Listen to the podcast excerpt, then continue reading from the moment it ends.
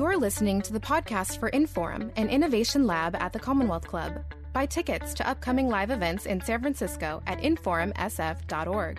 Want even more Inforum? Find us on Twitter, Facebook, and Instagram at InforumSF.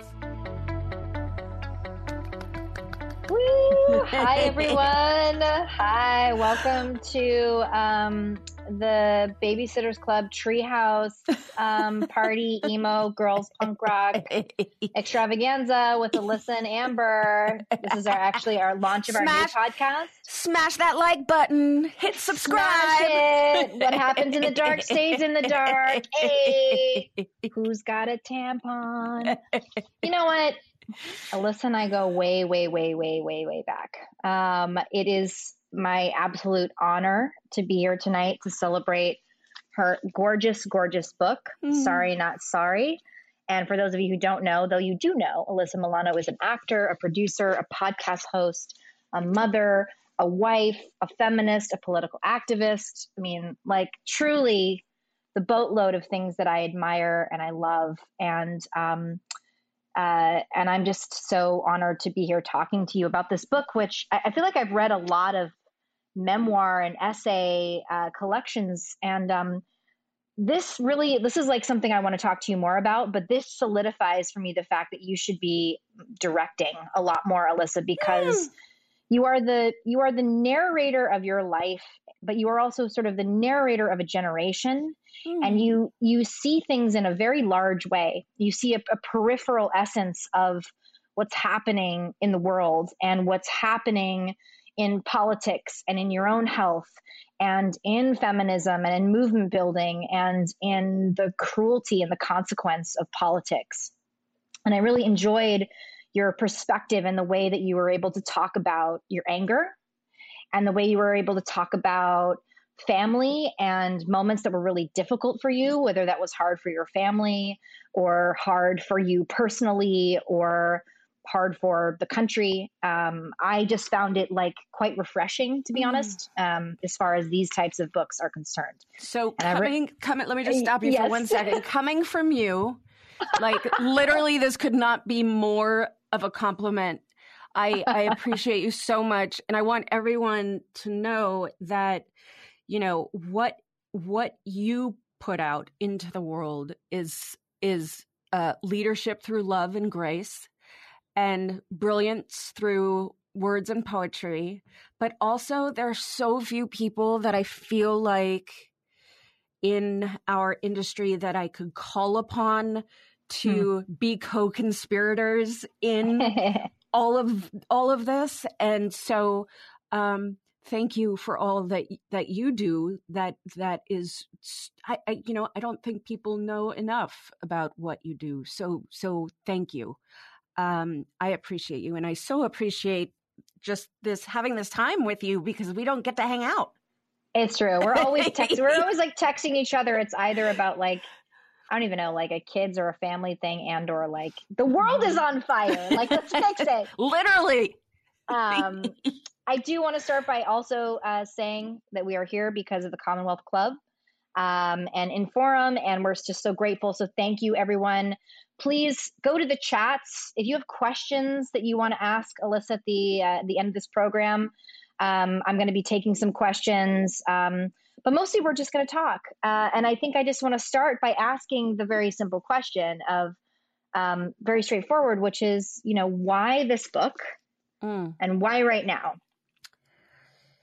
Yeah, it's a good question. So, I have been asked to write a memoir, you know, uh, of my life growing up in in the entertainment industry and what that meant to me, and you know, my struggles with with my mental health and all sorts of different angles to to enter through to this to this world and it, it just didn't it didn't it didn't feel right. Like i was not going to write a tell-all that was for sure. Um i knew that it had to include uh my activism. Um but i didn't i didn't know how it was going to unfold and then i got covid. And i had already i already signed with dutton I promised him that I was going to write a book. And so I had to write a book. And the book took a very different shape after I survived COVID because I was incredibly sick.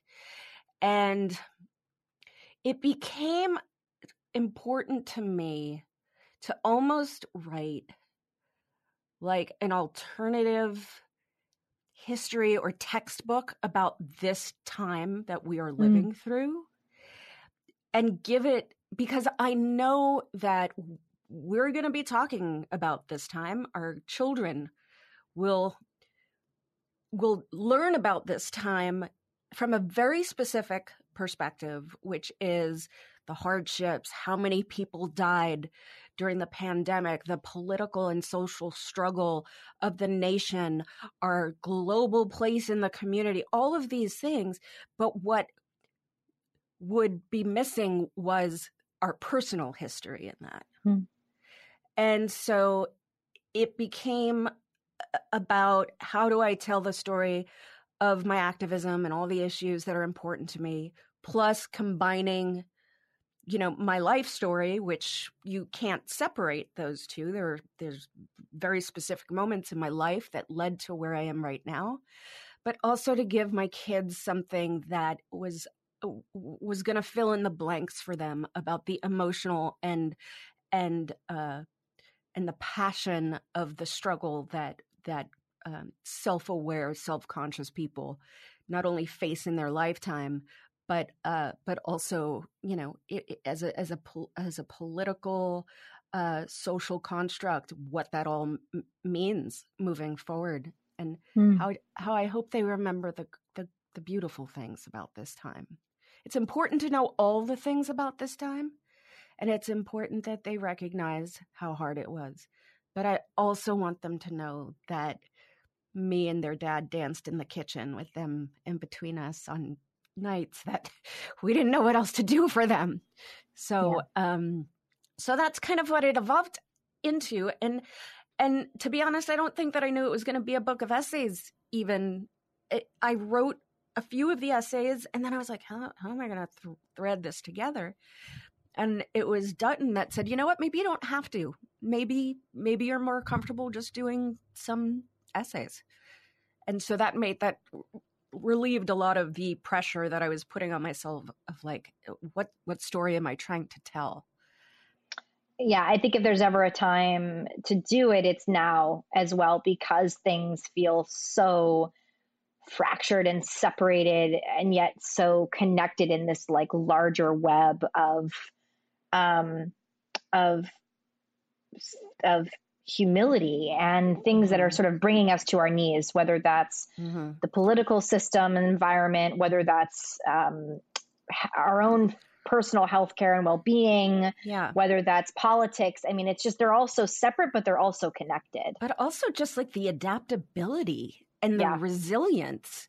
It's it's really mind-boggling. I mean, we walk around now like there's really no pandemic happening because yeah. we've learned to adapt with the f- fact that if we want to um, have you know some sort of social life or continue to uh, build relationships or businesses that we're going to have to function in this in this space with masks on i mean it's just what i mean the the the the country is is on fire most of the time. Most of the time. I mean there's some wildfire going on and we're like no it's fine it's fine. We'll just we'll just migrate inward. It's it's fine. Climate change it's not a big deal. It's fine guys. We got this. You know and it's it's mind boggling to me the lack of prepared we we all are. And yet we can still go, you know what, this is going on. We're going to have to move through this and figure out, you know, yeah. figure it all out as we go along. So, yeah. You um you mentioned uh, a minute ago the sort of inability to separate um, uh, the personal and the political, and I think that that is to me one of the most the things that I gravitated towards you uh, mm-hmm. with as a friend and as a an activist and an organizer and even as an mm-hmm. actress. I mean, in our business and I just I kind of want to know a little bit about your um, origin story, not as an actress because we'll get to that, but I but I want to know your origin story, and you talk a little bit about this in the book, but when you felt that those two things were inseparable was there a mm. moment was there a time in which you said like i've been this kind of an icon i've been the like sweet funny sexy chick i've done all of these things i was the i was like the cult classic actress but there was like this other part of me that was that i desired to show the world mm. and that i felt like i couldn't frankly keep my mouth shut anymore because we all have that. I think those of us that do this yeah. work. And so I'm just curious what that was for you. Well, for me, it, uh, well, it, it, when I was little and I was on Who's the Boss, I, I had this real weird guilt, like success guilt, where I was like, I don't understand. This feels icky. It feels, this feels like I haven't earned it. I was a kid and so I didn't understand, right? I didn't understand why I made ridiculous amounts of money and my best friend from Staten Island was still, you know, in Staten Island. Like it just I couldn't wrap my head around any of it. And and I mean, uh, you know, the story which I which I, I will tell is that my activism, like all great love stories, started with a kiss. Hmm. And um, Ryan White, who is a dear, dear friend of mine who, for anyone who's watching who doesn't know, he was uh, a young boy who was diagnosed with HIV in a time where there was such stigma surrounding HIV AIDS. And basically, um, people capitalized on the fear of this unknown virus. And he contracted the virus from uh, from a blood transfusion, which was very different than how we were hearing people got HIV mm-hmm. and I got this really random phone call from Elton John one day who was like, I've got this friend. His name is Ryan White. And he's, you know, he was kicked out of school because they they told everyone that he could give HIV AIDS to his his you know his his co-students and um he, he would love to meet you and so I did, and I met Ryan, and I don't know, we connected, I think, on this feeling different than other people and this this othering that mm. what that was both part of our lives. Um and he asked me one day, he said, Would you go on the Phil Donahue show with me and kiss me to prove that you can't get HIV AIDS from casual contact? And I didn't even think twice about it. I was like, Yep, that's exactly what I would love to do. And that's the moment that changed my life forever in a really wow. profound way because I realized, like, oh, this is why. This is what I can do with this that makes sense. This is what yeah. I can do with with fame that doesn't feel as icky Mm-hmm. And so, you know, when people say to me, How do you deal with the trolls? It's like, You want to talk about trolls? Let's talk about being 15 years old and and being trolled for kissing someone with the HIV AIDS in the middle of you know so many so many lies about it um of course there was no social media then so i would just get hate, i was just going to say that mail. kind of yeah i got hate mail i almost was, miss it don't you you're I like do, you could you could or couldn't open an envelope and you didn't give a shit now i do everywhere. like there were no alerts you know someone yeah. else could read it first anyway yeah. so um so that was the like the the first moment and i did you know a lot of i would say more humanitarian philanthropy work um, in 2000, I uh, lived in South Africa for three months and volunteered in a in a township and a children's hospital, and that sort of bumped everything up to the next level as far as what I was willing to put um, myself in the middle of to try to learn and to try to make a difference. Uh, and then I was asked to be an ambassador for UNICEF, uh, so I was blessed and and uh, was able to travel the world to really see the the despair in humanity, the hardship um, that is not, unfortunately, not unique. Um, and you know, in 2000, when Gore had the election stolen from him, that's when the political activism started, where where I was like, you know what? I I'm gonna I'm gonna take this I'm gonna take to the next level to the next level, and it's probably gonna make some people upset, but it's what I felt like I needed to do, and so that's also when I started driving people to the polls, which is what yeah. I still do. I drive complete. Strangers. I love that. it's so mm. fun. What I do in my my local place, my husband and I live up in upstate New York, but I've been registering people to vote there. I mean, I've been mm. a I've been a nerdy like um uh registrar yeah, poll worker since I was 17, since I couldn't vote. And I was like so mm. nerd. I was so very Tracy Flick about it. Um, uh, so I deeply identify with that. And um, how do you feel, I guess, um, like, do you feel like it had crossed over, especially in the last four years um, since Trump was elected and the years leading up to that? But do you feel, do you still feel, um, how do you feel about the about this crossover into social media and the effect that it has taken on your personal life if we're going to get real because it does take a toll it mm. takes a deep toll whether you are an alyssa milano or whether you are somebody else who's doing the activism and movement building work or and, or even just influencers that post you know pictures of, of, themselves that you know that uh, you know i I'm really torn. I'm torn because I want to know about the confliction. So tell me about that. Great. Okay. So on the one hand, you know, it's like uh, any other tool, right? You can have a, a hammer that is to, a tool to build things, or you can use it to kill people, right? So yeah. it's sort of that same concept of it's it's how you use it, and I can appreciate you know, because the way I didn't understand Twitter. I didn't get it. My mom told me to get on Twitter. I was like, I can't. That's hilarious. I, I, can't, mom. It's just like another thing and I can't do it. And so what happened was is I started following somehow the algorithm got it really right.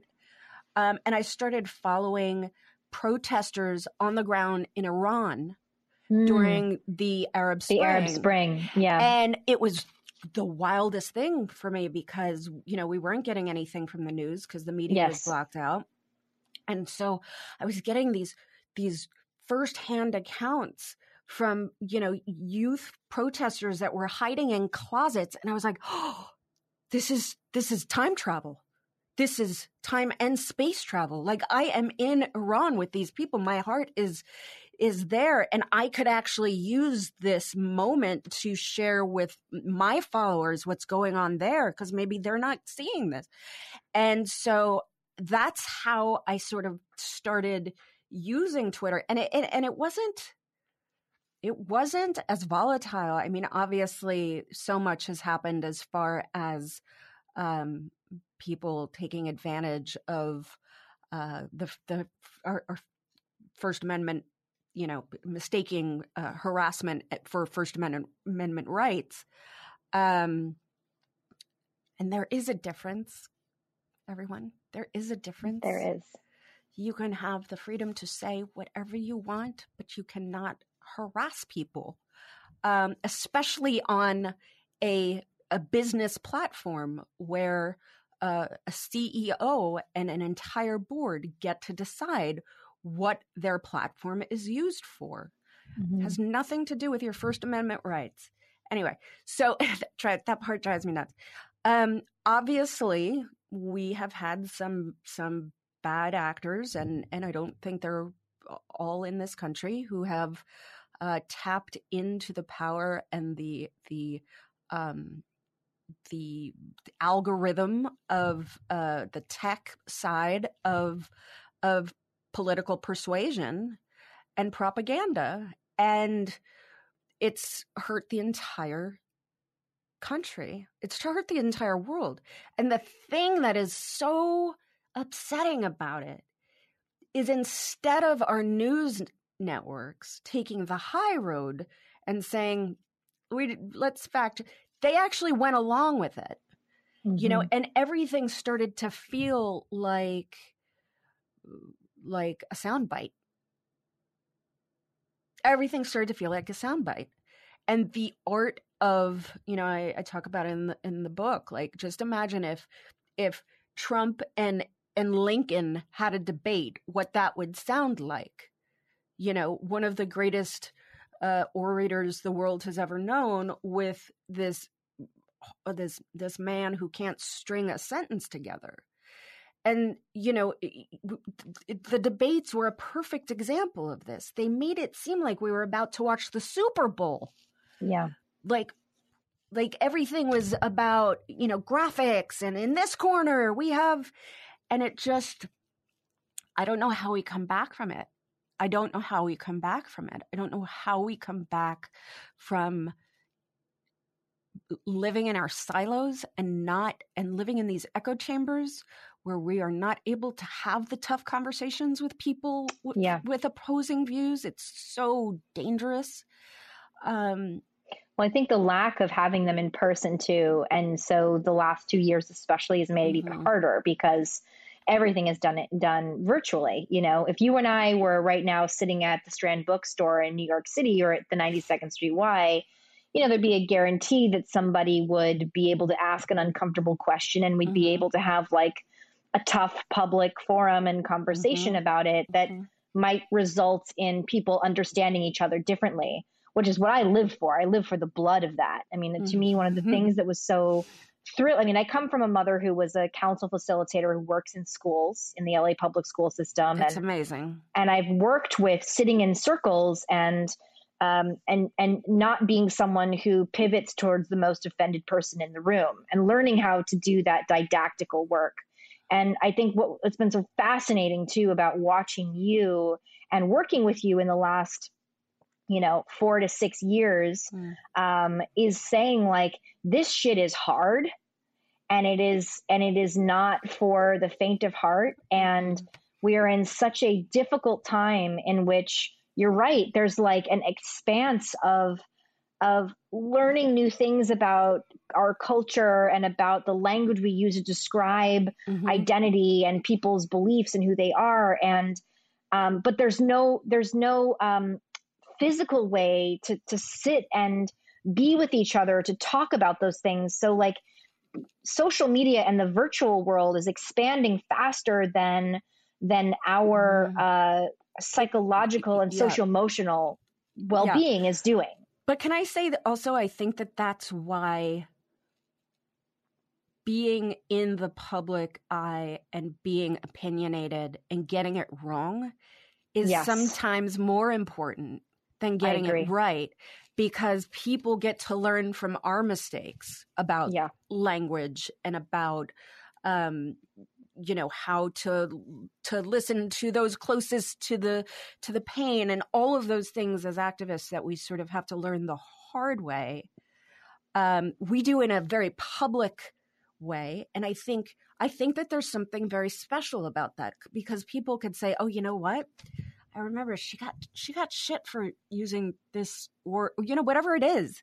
Yeah. And so so we are almost like the bridge between getting it really politically correct mm-hmm. and allowing ourselves to fail so that others could get it correct. And right.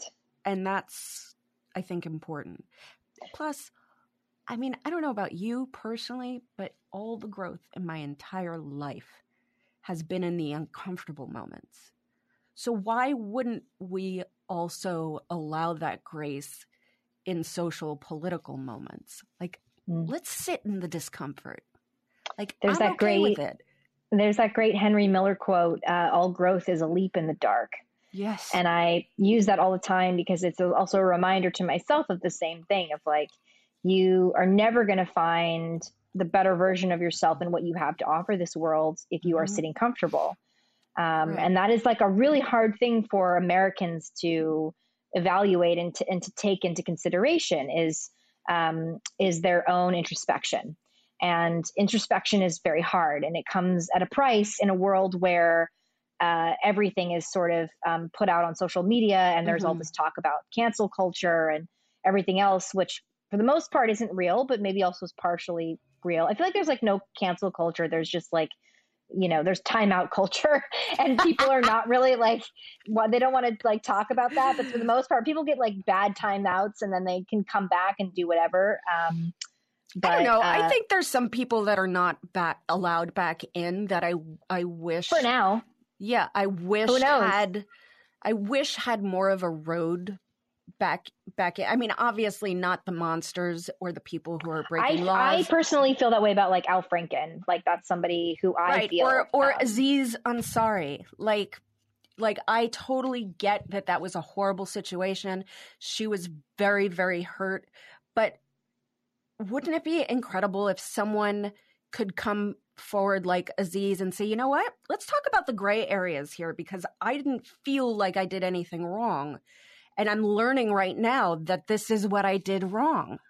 And so I'm going to learn from that and let's move on. And I, I like, let's all learn how to be better men from my mistake you know? Like I'm, I, am waiting for the i'm waiting for the guy to do that. I'm not sure which one's going to do it but i'm waiting for it.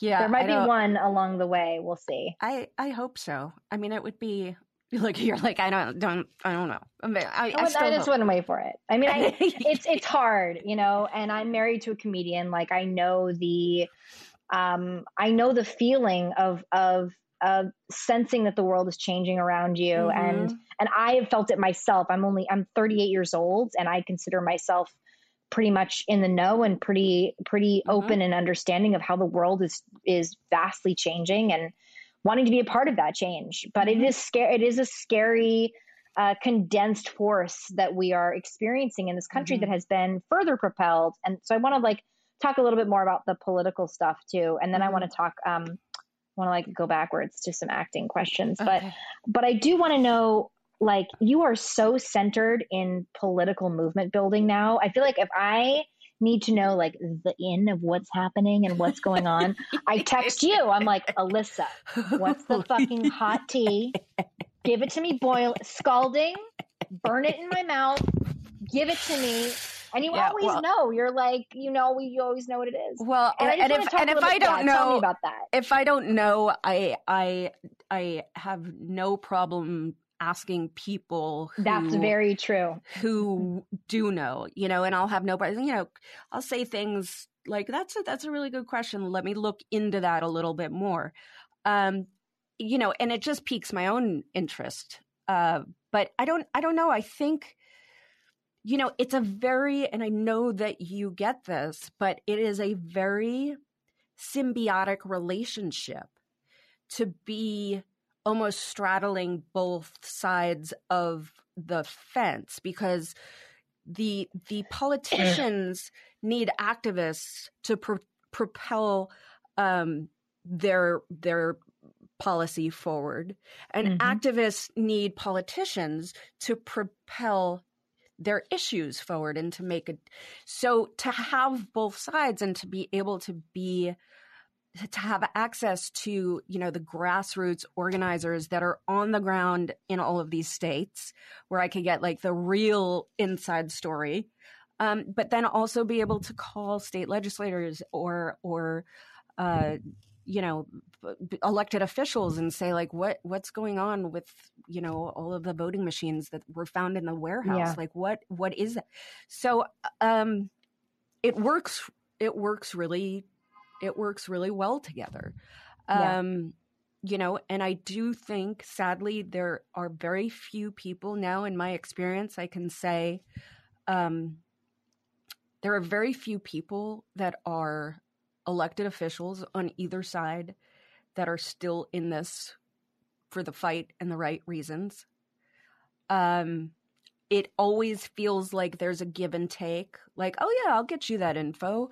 Uh, can you tweet this out for me? And like, there always feels like there's, I'll scratch your back, you scratch mine type right. of of thing. Right. And it's really, it's it that the challenge in all of it is figuring out how to manipulate to get the response that we want as activists. Mm-hmm. And so, you know, that's just the the most honest version of how I can I can answer that question. I mean, it's it's there are very few people where it feels like they're leading from from a place of love and service yeah when when it's not coming from a guileless place of of the scratching the back situation yeah, like but a fundamental yeah. change mm-hmm. yeah um, I know people are here to see Alyssa, but I'm just going to hold your book up again because I want to remind people to get this book, to tell Thank your friends you. about this book, to to get this for your young uh, feminist friends mm. and nieces and nephews and everyone in your life because I think this this book is really powerful and it really mm. um, captures a, a, life that is singular and very special mm. um, and that talks that is that has a really beautiful profound duality between the entertainment business and politics and life as a woman which is which is singular in its own right but your story is particularly unique. Um, do you ever feel like, you know, do you ever feel like you have to, and this might sound cheesy, but like have to make a choice between like acting, producing, directing, like doing that part of your life that you've done for so long since you were a child? And, and this other part of your life, which now takes up so much of your mm. time and so much of your space. Mm. And do you ever stop? And you, it doesn't have to be the truth or the uh, the the totality of it but do you ever feel like i have to give up one for the other like this is too much for my life and especially i'll just say post the post having covid and all the health um, issues that you went through with that the exhaustion mm-hmm. Mm-hmm. you know you and i texted a lot about a lot mm-hmm. about that and i just want to know if you feel in this moment like there's some things i wish that i could give up a little bit more for the other and I don't think mm-hmm. anybody would be mad at you if it was one that didn't sound as uh, couth as the other. I think um, I have always been the type of person to not have any real specific plans about the outcome of my career and life and really um, take advantage advantage of the opportunities that I'm I'm given. Um, I realized a long time ago that especially in our business, the idea of searching for balance is mm-hmm. something that would just hurt me in the long run and make me feel like I was less than a complete human balancing all of this out.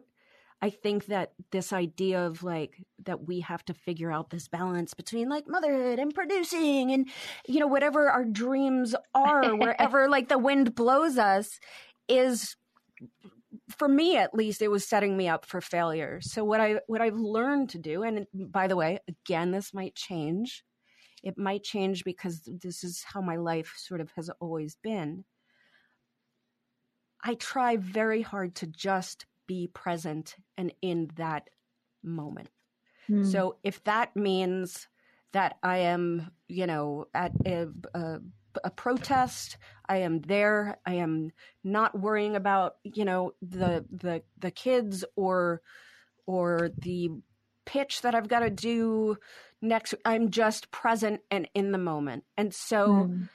And that goes with acting and producing and writing as well. Like, I just try to devote my wholeness to the task at hand. And that works really well for me as of right now. I mean, I'm I'm tired. I'm not gonna yeah. be like, I'm great. I'm full of. I mean, I'm tired. Po- politics is it's exhausting, and it's most of the time not fun, and there's very little reward.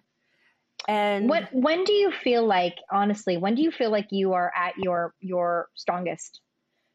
with political work with any of that type of work like when do you leave when do you close a day out and you go like i did some good shit today like i feel like i made something like is it like you know when you connect people or when you feel like you've helped something go viral that needs to to find a voice what no, is something for you that has that it's, effect? it's rarely that. I think for me i get um rarely the the viral moment. I think for me i get a great um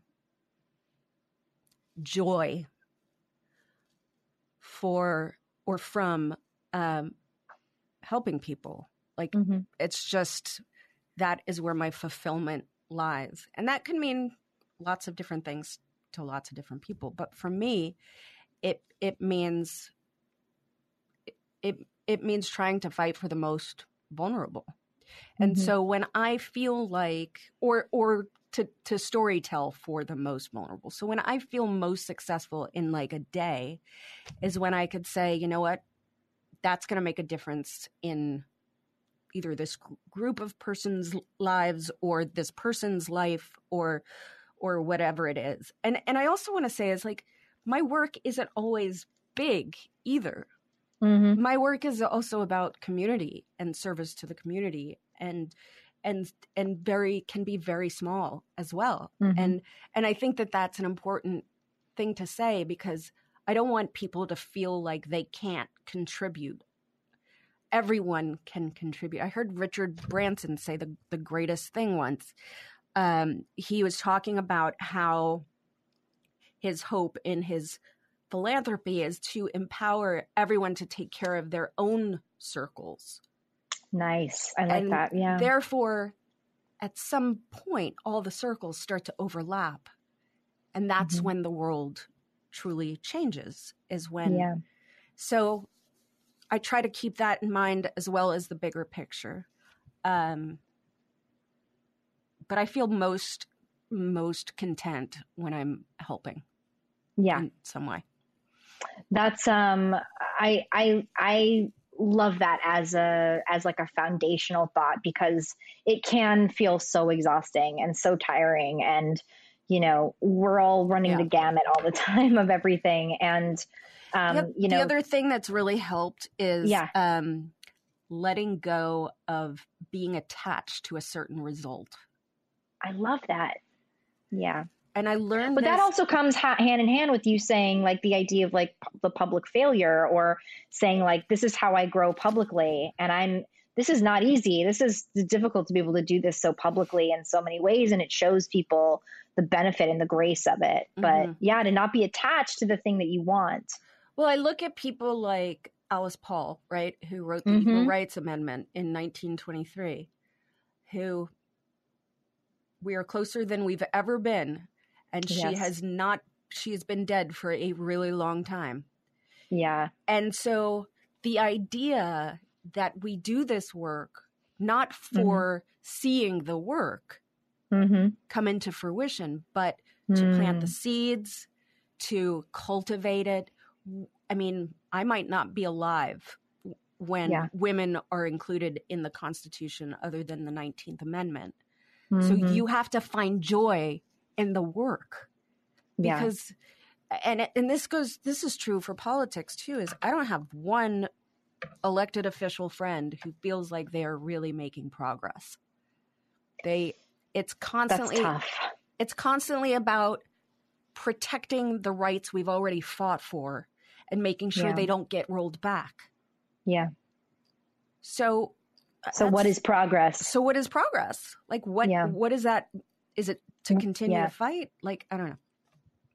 Is, pro- is progress just about protecting or, or, you know, keeping us safe from regression, which I think in the last four years, especially, it has felt like um, a snowball effect in a way that it never felt before, where before it just felt like there was momentum and a lot was happening. But you know, we see the incredible work that people like Stacey Abrams has done mm-hmm. and local organizers mm-hmm. on the mm-hmm. ground in different states who are working to protect the right to vote. Um, and speaking of some of that too, you know, you you just um, spoke so publicly about the ERA, and uh, you you spoke in front of the um, Senate Judiciary Committee, right? Oversight Committee.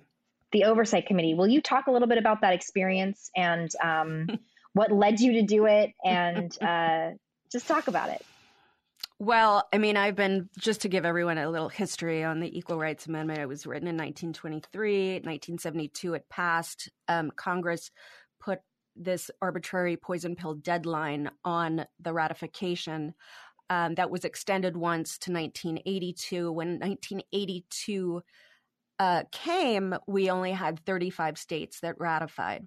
Then something yeah. super miraculous happened, which was this this queer black uh, state senator uh, from Nevada after Trump was elected and the Women's March happened and Me Too went viral. She was like, I'm going to fight to have Nevada be the 36th state to ratify after all of That's this time. Right. So Senator Pat Spearman fought to get Nevada to to uh, ratify. They were the 36th. shortly after that was Illinois. That was the 38th, uh, 7th. That's and right. Virginia. Virginia. Ratified. So then Most we were- recently, yeah. Right. So now E- ERA is is ratified, but now we are working to get this arbitrary deadline um, killed, basically. Yeah. Um, and so, you know, I hear a lot. Well, what rights do women not have? Like, what I don't understand. And honestly, we have no Women can have it all sexual harassment, rape, um, Right. unequal pay. We can have it all. Right. But also, like, my, you know, people, lawyers have been able to manipulate the 14th Amendment to also include women. Women didn't Yeah. have the right to vote until, until the 19th Amendment. That was Yeah. five amendments after the 14th Amendment. So clearly, the 14th Amendment did not include the right to vote. So, anyway, so, um, so, uh, uh, Congresswoman Speier has a bill um, to lift the arbitrary deadline uh, and hopefully get the ERA uh, printed and and published in the Constitution. And I was asked to testify as a uh, as a modern woman who advocates for equal rights for women, um, and it was it was stressful. It was because Wow. I feel, and I don't know if you feel this way, but for me, I've always felt that like I have to work against I have to work extra hard to to overcome the image of being a celebrity. Yeah. So uh, it's it's why I I take classes all the time. I love to study. I I research. I mean, I have my office is this is the only neat corner. It's it's like a beautiful mind in here. And so uh I studied really hard, but it was stressful because I was like this would be this would actually change the world Yeah. Yeah. and definitely change our daughters' worlds. And so I put a lot of pressure on myself. And, you know, it was exactly how I thought it would be. The Republicans um, tried to attack me. Uh, but I was very, very, um, you know, Katie Porter about all of it. I stayed really clinical with my notepad and I just, you know, tried to it. yeah and so it was uh it was it was it was good at the at the end of the day i felt very um good about about uh what i was able to accomplish um with that hearing and you know i was it was ellie smeal it was all of these incredible feminists um and and i felt very uh at home but also like i need to make these people proud because i can't be Yeah. given this opportunity and not do it to the best of my capacity. So Can Can you tell me a little bit about writing the speech for that? That what you what you actually like read to them and spoke about. What was that like? The experience for you, especially having now you know written a book. Um, Mhm. Talk a little bit about that process, about how you prepared for it and how you wrote it. Well, you know, it was interesting because I I, I actually testified at a uh, a ghost hearing, a shadow hearing they call it, um, a few years ago for the Equal Rights Amendment, and my perception and perspective of what it was then. And, and I went back and I read that speech before writing the the testimony and it was vastly different than the angle that I was ready to to attack on this time. And so what I went into it thinking is like, listen, we've ratified. Like this is done. We just we won. Like that was one of the lines, you know, this is not a debate on whether women should have equal rights in the constitution. it's done. that debate is over. It we Yeah. we won. yeah. yeah. Um, and so I wanted it to be less and and you know in the shadow hearing you can watch the video it's on YouTube but you I I actually I started to cry in the shadow shadow hearing years ago. And this time I was like fuck it I'm not crying. I I'm to be so damn strong. And so I I I wrote the testimony without one opportunity to well up because mm-hmm. because I knew if I gave myself any emotional connection to to that testimony that I was going to lose it. So mm. I just I stayed really wow. stoic and and I was like I'm going to write this speech so it's a, impactful but it doesn't allow for the opportunity of me to to to look weak to yeah. these people who are going to pounce anyway. Yeah. That's oh god, yeah. going to pounce anyway. Yeah, that's and, a great point. And the thing, the thing, you know, it's very intimidating. There's a, t- a time clock. There's like a clock. You only have five yeah. minutes for your testimony. You put on the, you put on your microphone and everything, and you go, and you go, and and the they had technical difficulties. So oh, in the middle of my testimony, they stopped me for like twelve minutes, and then I had to go back in and the the one the one their one witness that was a, a, in opposition of the Equal Rights Amendment um, actually leaned over and she was like, um, "Boy, that really probably messed with your momentum." And I looked at her and I was like, "I'm an actress." Not, not much, not much can mention when you have directors like cut, cut, like let's try it again. And I was like, don't, don't, don't even. Yeah. And then, um, so I, I, I went through the whole thing, and it, so that I think one of the smartest things that I did was that I in the in the edit of the testimony, I edited it down to like I edited it down to like three minutes and 50 seconds because I knew mm. once I got there, I would emote more than like when I was just in my office reading it. Right, of course. So I wanted to allow that for that time. And so it wound up being uh, perfect. And everybody yeah. else was long in their testimony and got cut off. So so I was very I felt very good about about just being just that. You know, well, knowing. it's pretty powerful. I do. I mean, I've watched the video. I recommend it to anybody um, mm-hmm. who hasn't seen it and seen your words. And um, I feel like it's a thing that we can be proud to show our kids when mm-hmm. they're older. Of like, I did everything I could. That yeah. much I can say, you know, no matter the outcome. Um, again, sorry, not sorry. This is the amazing book. We're talking to Alyssa Milano. Um, I'm going to ask you some questions. We got some wonderful questions here from people who are um, in attendance. And one of the ones I always want to know about as far as craft. Um, which is just about uh, somebody asked, How do you find the words and patience for writing a whole book? I've written a lot of books, so I empathize with that. It's very difficult. Um, but I want to know, coming from this particular book, um, a first, and what that has been like, uh, what, what the writing process was like for you. Did you do it all at once? Did you think about different essays? I mean, you said you had written a few of them, but then once you sold the book, once it was happening, then what? I actually sold the book before I even knew what the book was.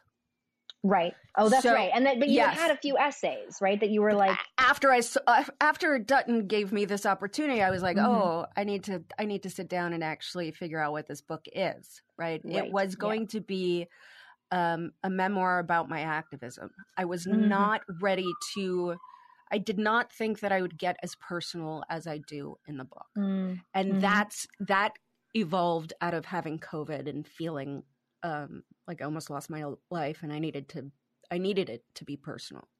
Mm-hmm. Um, so the process was a lot of editing and re-editing and a lot of rereading and and um, and I had a great editor mm-hmm. and uh, you know my husband would be incredibly patient and read things and um, you know it once I knew that it was going to be a book of essays, again, that I didn't have to like thread it all together as as like a beginning, middle, and end, um, it became a lot less daunting. I wrote a book about baseball many years ago. I've mm-hmm. written four children's books for middle schoolers.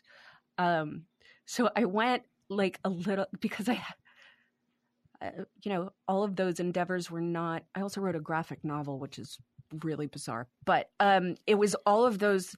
Those were not really like the grown up, the grown up eloquence that I knew that I I had. They were also me. not as personal as this is. That's true.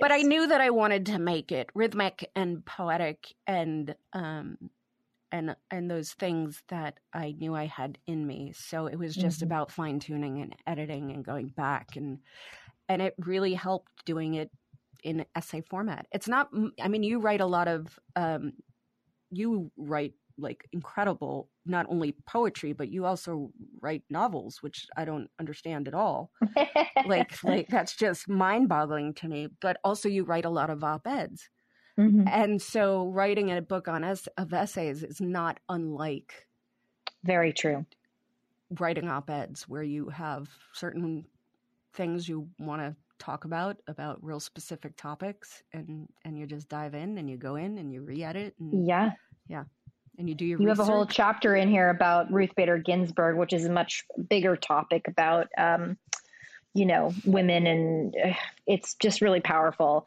and i think like every woman this last year can say can remember and will remember their entire lives exactly where they were when she died mm-hmm. i was sitting on a you know a street fair on the ground in the middle of vanderbilt in vanderbilt street in brooklyn um, and saw it on my phone and i was with my three and a half year old daughter and like I just didn't even know how to process mm-hmm. it. And I just, I sat there and sobbed in the middle of the road because they had blocked all the streets off. But it's just such a, like, I love that you, I don't love, but I felt it the way that you like said in the opening sentences too. You're like, Ruth Bader Ginsburg's dead. And that's happening. You're, you know, this is past news, but you're reading it while mm-hmm. um, I'm, well, I, it's well, just happened for me while yeah. I'm writing it. Um, and to that end, like, um, because I, I have like a, a, a, bit of an answer, but I'm curious yours, like as far as advice of writing. And like that, you could have made that in those first few sentences in this book a much bigger pontification about, um, you know, this moment in which you learned about Ruth Bader Ginsburg dying while you were had, died while you were writing this book. But you're just sort of that's who you are. You're like the nuts and bolts. You're like, this is what happened. Mm-hmm. Here's why it fucking sucks and why it's painful and what we can all do about it um, but like, you know, uh, is there anything that you want to give like advice wise? Um, yeah. I mean, I think as far as writing or, or even producing any of that stuff, I think storytelling is, is really important. I think, um, I think we, we often don't realize that our words are such that, um, that if we think of it in a stream of consciousness kind of way, uh, chances are if you write it down, you'll be able to to work it so that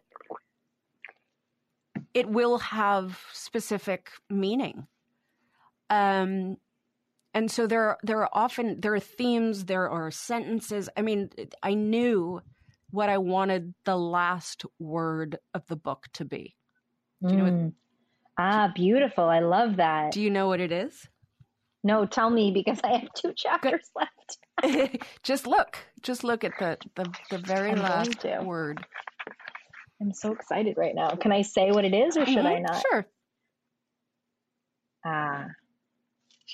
Beautiful. Mm-hmm. Gratitude. Yeah. Gratitude. Yeah. Yeah. So yeah, that's so, really beautiful. You know, I think who, t- uh, who taught you about gratitude? Mm, that's a really good question. Hmm. I don't know. Anyone in your in your younger years, or is it just something I don't you think? remember. Hmm. Maybe it'll come to you, or maybe it was just always.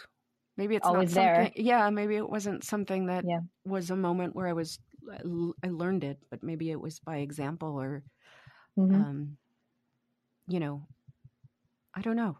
I don't know.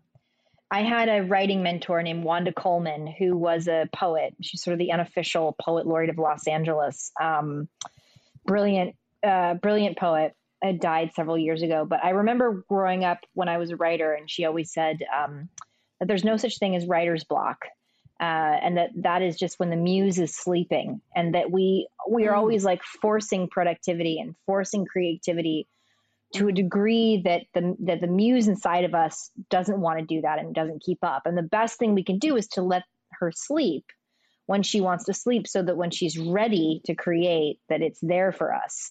And I think that was such a profound shift for me as far as like professional writing advice too. Um, to just have a moment to say, I can't do it all the time, every second. And just because it's not there in that particular moment doesn't mean that I, that it's not ever going to come back. And I always just love that. So if people mm-hmm. are feeling frustrated about their writing or about their creativity, to just remember that sometimes you're sometimes we're just absorbing, right? Like especially in 2020. I don't know it's if like that was you need very, room to breathe. Exactly. Yeah. Like I 2020 was not meant to parts of that was not meant to be a particularly creative year because I think a we're lot just, of artists and empaths were absorbing. You know, you're absorbing information. Just trying to stay alive. Also, just trying like, to stay alive. That's not that part. Yeah, that part. that part's not. It's not really conducive to creativity. This the struggle of, of um, health. someone else has asked activism helps my mental health. i love this question. Activism helps my mental health but i'm always um, cautioned not to live just for others. I need to live my own life too. How do you care for your mental health? Especially with all everything we've just I talked about. i have a fucking team of experts that help me and and medication. And mm. um, i think it's real important to just destigmatize all of that and just say therapy. therapy a psychiatrist um, i'm i'm on an antidepressant. I'm on uh, gabapentin which is actually a seizure medicine that helps with my anxiety. Um, and uh, i you know i think as as women we are built to feel guilty when we are taking care of ourselves. And um, my little girl was really inc- I had this conversation with my therapist where he was like, I think you feel bad, like you're letting people down when you rest. And I was like, wow. I was like, yeah, you might be onto something, buddy. Yeah. And so I said, to, I, "You're like, I, you know what? You know that's what? rude for you to be that on the nose. That's rude. I don't pay you to tell that kind and of And it's so easy. Let's simmer it down. And it's simmer so it down. easy. so, um, so, so I, I said to Bella, who's seven, and I said to her, I said, Bella, you know, sometimes that mommy feels like I'm I'm letting you down if if I go up to my room and rest. Do you feel like I'm letting you down? Like, can we just talk about that for a second? She goes, No, Mama, it's very important that you rest. It gives you time to be more powerful. Oh, and I was literally wow. like, Okay. Um, I don't think that that's how I I see it, but the fact that she sees it that way is kind of all that matters. Is all that matters because she yeah. will grow up seeing her mom rest and yeah. thinking that like rest makes you more powerful, makes your brain more powerful. That's what she said to me. She's like, "Yeah, it makes your brain more powerful."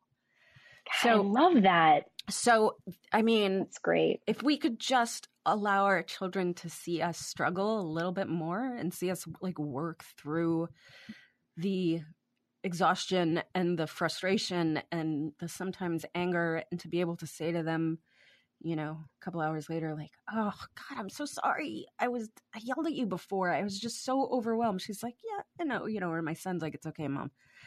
I think it's so important. It's so vital. So important. I love that. Um, i'm going to close with sort of a, a double question which is just on the heels of that and um, and about our kids and our future, um, which is our kids and is everyone else's kids. Um, and how do you sort of have tough conversations with Bella, with your family, like especially with younger children about climate and um, bodily autonomy? Uh, is there any like advice you want to give as a mom to a daughter? Um, mm. What that any particular conversations that you have and and your thoughts on that? Um, well, for instance, uh, consent. Mm. Um, I started teaching my children about consent at, at very young ages, not through consent as we know it to mean, you know, with sex, but but consent. You know, did you ask your sister if you could play with her toy? Yeah, yeah, smart. And, and Milo will be like, "No, um, Bella, can I play with your toy?" And Bella will be like, no. And I'll be like, you know what? No means no, Milo. Give her a toy back. Yeah. You, you got to ask first. You know, yeah. so so teaching the lessons where they are in their brain development and in that moment, I think is yeah. really important. Because otherwise, it's scary. Yeah. You know, it's scary. I mean, I don't want to scare them. I want them to have gratitude. I want them to have no hope. Yeah. I want them to have all of those things, but I also want to protect them and and um, but I also want to inspire them. But I also, you know, it's it's it's like there's so much, but I also's about parenting. But it's, mm-hmm. I mean, you know, it's the scariest thing I've ever done in my life, and I'm really honest. I'm not gonna, and there's a bunch in the in the book about it. I'm not gonna say to women like, you know, just it's scary. I'm I lay down at night and wonder like, did I fuck them up today? Like, how much therapy are they gonna need? because of that one thing that I said, you know. So, so right, right. It's you know, I think we are. Uh, society wants us to to to be like, oh, yeah, it's all so beautiful and it's the greatest thing I've ever done. It's mm-hmm. really powerful, um, and it's great, but it's scary. It's the scariest thing I've ever done. Also, That's, like this love that you have that is so it's terrifying, and it's, it's terrifying. ferocious, and it's like like I can't like I want to eat their toes, and then I'm loving them so much just to to raise them to be their own humans, which is so counterintuitive. to yes. love something so much to be able to to let it go at a certain point, it's like what? No, nobody nobody really ever tells you how vulnerable it makes you. That is for sure. Um, Okay, we're at the end. Uh, I want to thank our audience for all of their great questions, for the wonderful Alyssa Milano and her beautiful book. Sorry, not sorry. But before we end, it is always a tradition uh, to ask the speakers. That would be you, my love. One question: What is, which is, um, what is your sixty-second idea to change the world? No big deal, but I feel like you could probably answer that in sixty seconds. I think it's really um, not as complicated of a question as it sounds. I mm. think that if we can get infrastructure, meaning clean water, food, housing, and medication to everyone in the world, which I don't know, I think if all of the billionaires donate a little bit of money to make that happen, it would yeah. be we can then focus on on things like climate. I think we're in such turmoil as far as humanity goes that it's really hard for us to understand because people can't get food on the table. It's really hard for us to to see the bigness of climate change mm. and what needs to be done. And so if we if we just got those basic things, food, what clean water, medication and housing, to every person on the planet, then we can live happy lives. Basic. I think that's I think that's fantastic. I think it was only ten just... seconds. That wasn't even a sixty second idea. We'll we'll save the other you know thirty seconds for the um the Braves or the Astros. Which one? Which one, Alyssa? Oh, I can't. I know it's I dirty, can't. isn't it? It's really my husband. Dirty. My husband would reach through the computer and I'd be like, "You better say the Braves."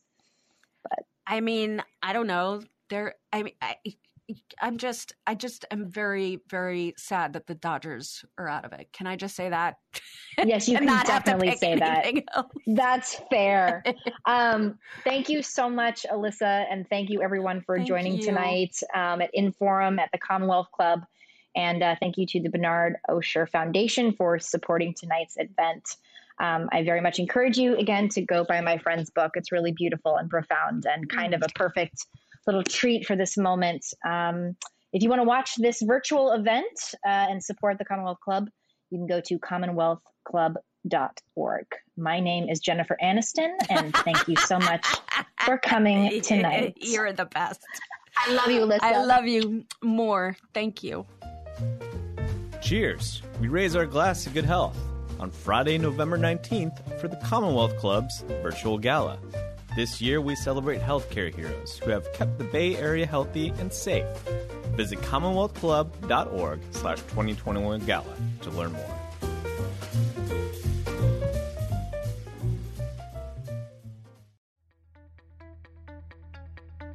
You've been listening to a podcast of Inforum, an innovation lab at the Commonwealth Club. Support our podcast and find out about upcoming live events in San Francisco at inforumsf.org.